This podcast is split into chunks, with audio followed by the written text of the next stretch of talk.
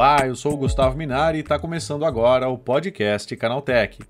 Nessa semana, durante o evento Sustentabilidade com o Google Amazônia, a gigante de buscas anunciou a criação do projeto Digitais da Floresta para desenvolver tecnologias baseadas em inteligência artificial e bioquímica capazes de rastrear e identificar a origem da madeira comercializada na Amazônia.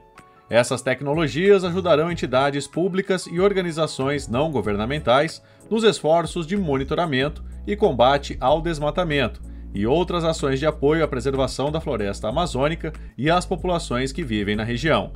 O jornalista Alveni Lisboa, redator aqui do Canaltech, acompanhou o evento em Belém do Pará e vai contar pra gente como vão funcionar essas e outras iniciativas anunciadas pelo Google. Então vem comigo que o podcast que traz tudo o que você precisa saber sobre o universo da tecnologia está começando agora.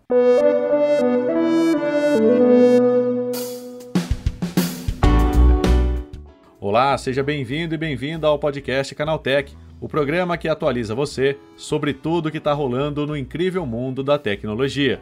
Não se esqueça de seguir a gente no seu aplicativo preferido para receber sempre os episódios novos em primeiríssima mão. E é claro, aproveita para deixar uma avaliação para a gente por lá. Diz aí o que você está achando do podcast Canaltech. Combinado? Então vamos ao tema de hoje.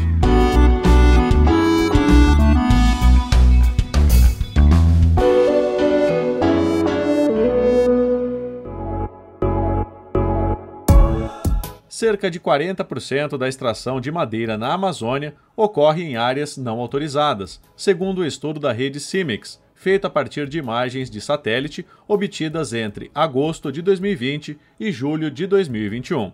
Isso significa que, em um ano, uma área equivalente à cidade de São Paulo teve exploração de madeira irregular. Segundo a TNC Brasil, em todo o mundo, empresas e consumidores vêm pressionando por cadeias de carne, soja e outras commodities produzidas em áreas livres de desmatamento. No entanto, essas exigências ainda não atingiram a maior parte do setor madeireiro, que continua enfrentando desafios em relação à derrubada ilegal da floresta e à venda de madeira irregular a um preço mais baixo. Para dar visibilidade à origem da madeira comercializada, o projeto Digitais da Floresta, anunciado pelo Google, propõe que essa identificação seja feita baseada na composição química e isotópica das árvores nativas.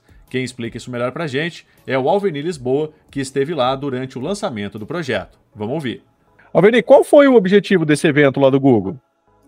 Então, o Google ele aproveitou esse momento de maior preocupação da sociedade com temas de sustentabilidade, com o meio ambiente, principalmente com a Amazônia, para tratar algumas soluções que a empresa tem feito aí nesse, nesse segmento. Né? Então, assim, é, uma das, das novidades que foram apresentadas lá foi um relatório do Google Trends, que mostra esse, esse aumento do interesse da população brasileira e mundial. Então é, é muito interessante notar isso, como nos últimos 10 anos houve é, um aumento nas buscas por, é, por palavras como Amazônia, preservação ambiental e tal. Então, possivelmente baseado nisso, o Google resolveu é, lançar um pacotão de soluções para esse segmento especificamente, né? Agora, Alveni, na prática, o que, que você viu de interessante por lá? Pois é, a gente teve alguns. É, como a gente está na época das inteligências artificiais, né? O Google não ia ficar fora desse, é, dessa onda. Então ele, ele lançou várias soluções, é, na verdade, otimizou soluções que já existem, né, trazendo inteligência artificial, trazendo aprendizado de máquina, enfim, dando um, um, upgrade principalmente em, em duas vertentes. O, o, Google Earth, associado ao Google Maps, que é o uso dos satélites, então o, a empresa vai trazer aí o uso de, de um poder computacional melhor para poder processar é, os mapas, para poder gerar dados a partir das, das capturas de satélite. Então, por exemplo, uma das coisas interessantes que eles apresentaram é uma IA capaz de identificar rodovias no meio da floresta.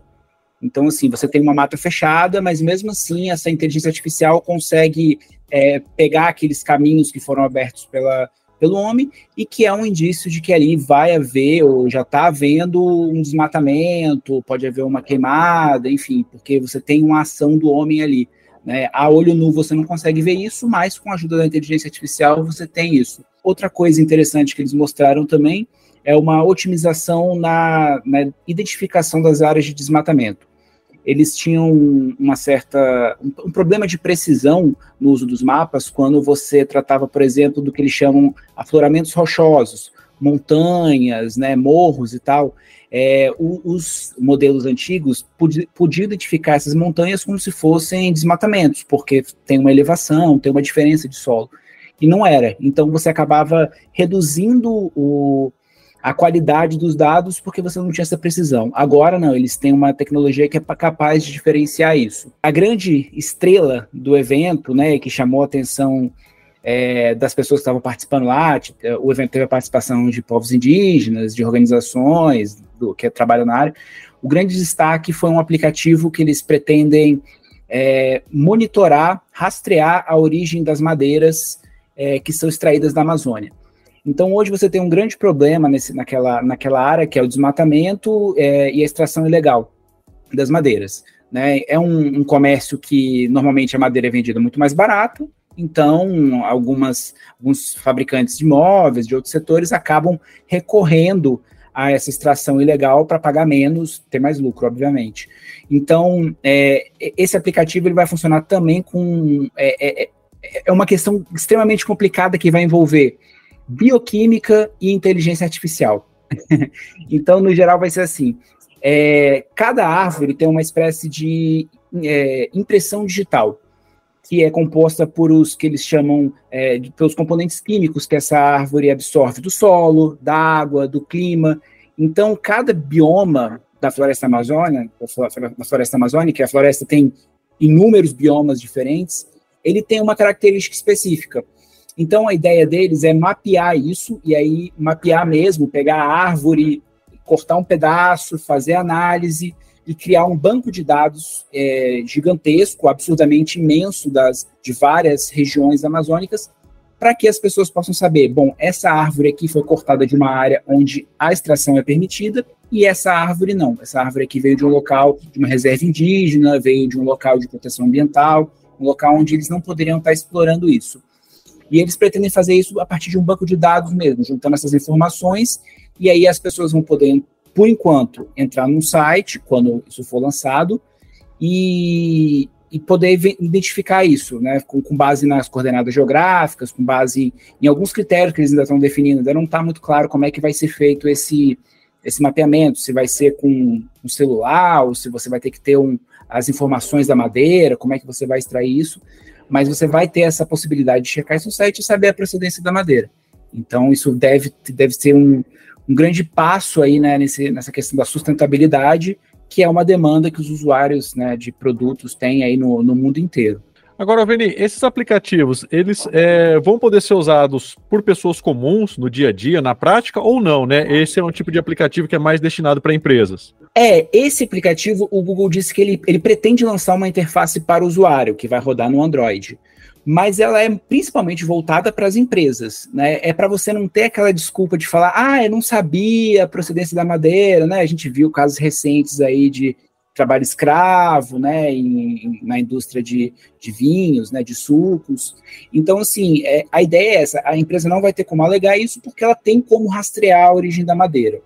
Então, vai ser muito mais voltado para isso. E você vai ter o lado, obviamente, das pesquisas acadêmicas, que aí você vai ter uma interface específica para essas pessoas que vão trabalhar com isso. Então, por exemplo, para esse projeto da, das árvores, é, a USP está entrando como uma parceira na parte de análise, na parte de criação desse, desse modelo que vai ser utilizado. Você tem a Emaflora, que vai fazer a parte de coleta mesmo, de ir lá para tirar a árvore. Eles estão desenvolvendo hoje uma metodologia para que você possa apenas tirar uma lasquinha da árvore e conseguir fazer essa análise, porque hoje isso não é possível. Hoje você tem que tirar um, aquele, aquele miolo da árvore onde tem aquelas, aquelas ranhuras, né? Você tem que remover aquilo para fazer uma análise. Então você acaba tendo que derrubar uma árvore para fazer isso. E eles querem desenvolver uma tecnologia que você não precise desmatar a floresta para fazer esse monitoramento. Né? Então você tem vários esses, desses parceiros que vão agir nesse sentido para poder criar um, uma modelagem. Isso hoje não existe. Não existe nada ainda. O que existe é apenas essa proposta de desenvolvimento. Então, ainda vão precisar desenvolver essa modelagem, vão precisar desenvolver o algoritmo, vão precisar desenvolver a inteligência artificial. O Google, inclusive, se propôs a disponibilizar é, 13 profissionais da empresa, especialistas em várias áreas, como geolocalização, design, é, inteligência artificial, para desenvolver esse produto para a empresa que vai tocar o, projeto que é a The Nature Conservancy. Então, ela que vai ficar responsável por isso e o Google vai fornecer uma mão de obra, além de ter investido também alguma quantia em dinheiro, aí cerca de 7 milhões de reais, para desenvolver essa solução. Então, é uma parceria e é algo que não tem previsão de lançamento, porque eles ainda estão nessa fase inicial, né? Foi uma das perguntas que a imprensa fez lá no evento, foi isso. E aí, quando é que isso chega para as pessoas? Não se sabe ainda, né? Possivelmente vai levar ainda muitos anos, porque o trabalho de coleta numa região gigante como é a Amazônia vai levar muitos anos, né? Sem dúvida. Tá aí, esse foi o jornalista Alveni Lisboa falando sobre a criação do projeto Digitais da Floresta lançado pelo Google para ajudar na preservação da floresta amazônica. Agora se liga no que aconteceu de mais importante nesse universo da tecnologia no quadro Aconteceu também.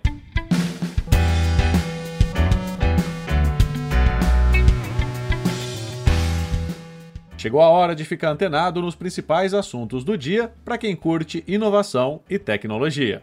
Para quem ainda não comprou o ovo de Páscoa, vale o alerta. Toda chegada de grande evento popular é a mesma coisa. Os cybercriminosos aproveitam essas datas para agir com as mais variadas abordagens. E um tipo de ataque tem se destacado às vésperas da Páscoa deste ano: o conteúdo malicioso em tentativas de fraude via mensagens diretas em redes sociais. Embora a maioria dos recados seja segura, é importante levar alguns segundos antes de clicar em um link ou responder a uma mensagem direta, justamente para se certificar de que é genuína.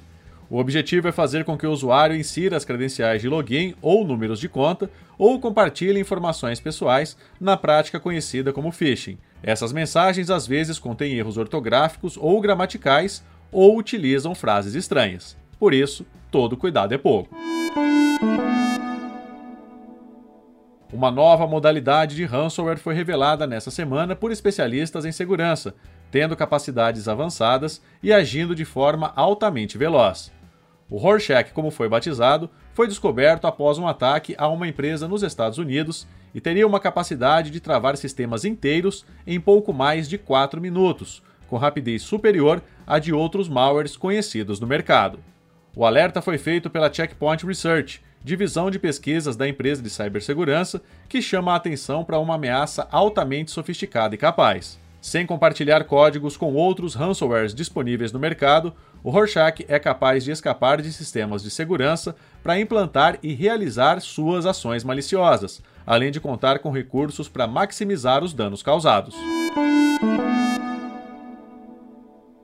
A origem da Covid-19 permanece um mistério, mas o principal alvo dos estudos que procuram resolver essa questão é a cidade de Wuhan, na China.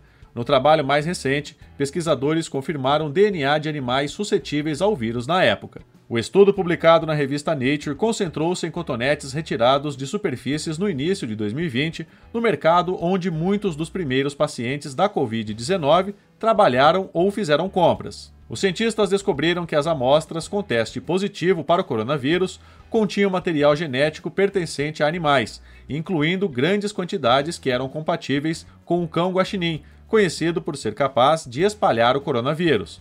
Mas vale ressaltar que o estudo não provou que um cachorro guaxinim estivesse infectado ou que os animais transmitissem o vírus às pessoas. Apenas constatou que esses animais depositaram suas assinaturas genéticas no mesmo local onde foi deixado o material genético do vírus. Se você sempre sonhou em voar a bordo de um dirigível, o clássico Zeppelin das décadas de 1930, mas acha que nasceu na época errada, sua chance pode estar mais perto do que você imagina. A Agência Nacional de Aviação Civil confirmou que a aeronave operada pela Airship passou por uma vistoria e se tornou o primeiro dirigível brasileiro apto para operações comerciais. O dirigível brasileiro aprovado pela ANAC tem capacidade para transportar até seis pessoas, um piloto e mais cinco passageiros. Ele também atinge uma velocidade máxima de 86 km por hora. A equipe de dados do Google Trends publicou nesta semana um relatório que lista as perguntas mais buscadas e também as perguntas com maior crescimento nas buscas. A análise traz detalhes interessantes sobre o comportamento dos brasileiros na ferramenta de buscas, incluindo a popularidade de aparelhos como o iPhone 14, o Galaxy M23 5G e muitos dos modelos da linha Moto G da Motorola. O relatório apresenta também as perguntas mais buscadas pelos brasileiros. No topo da lista aparecem como rastrear um celular, como formatar um celular e como conectar o celular à TV. Para conferir a lista completa, essa matéria está lá no site do Canaltech, com todos os detalhes divididos por categorias.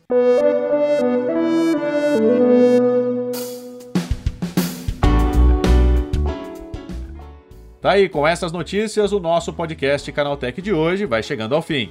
Lembre-se de seguir a gente e deixar uma avaliação no seu aplicativo de podcast favorito. É sempre bom lembrar que os dias de publicação do programa são de terça a sábado, com episódio novo às 7 da manhã para acompanhar o seu café. E olha só que notícia boa! O podcast Canaltech está na fase de seleção do prêmio IBEST desse ano. Para votar na gente é bem simples. É só acessar o site app.premioibest.com, entrar na categoria podcast, encontrar o podcast Canaltech, clicar no coração e pronto. Você pode dar um voto positivo por dia em cada categoria. Então corre lá e vote no podcast Canaltech. Lembrando que aos domingos tem também o Vale Play, o podcast de entretenimento do Canaltech. Esse episódio foi roteirizado e apresentado por mim, Gustavo Minari, e a edição foi do Samuel Oliveira, com a coordenação da Patrícia Gnipper. O programa também contou com reportagens de Claudio Uge, Felipe Demartini, Natan Vieira, Paulo Amaral e Renan da Silva Dores. A revisão de áudio é da dupla Marca Petinga e Gabriel Rime, com trilha sonora de Guilherme Zomer, e a capa desse podcast foi feita pelo Eric Teixeira. Agora nosso programa vai ficando por aqui. A gente volta amanhã com mais notícias do universo da tecnologia para você começar bem o seu dia. Até lá, tchau, tchau.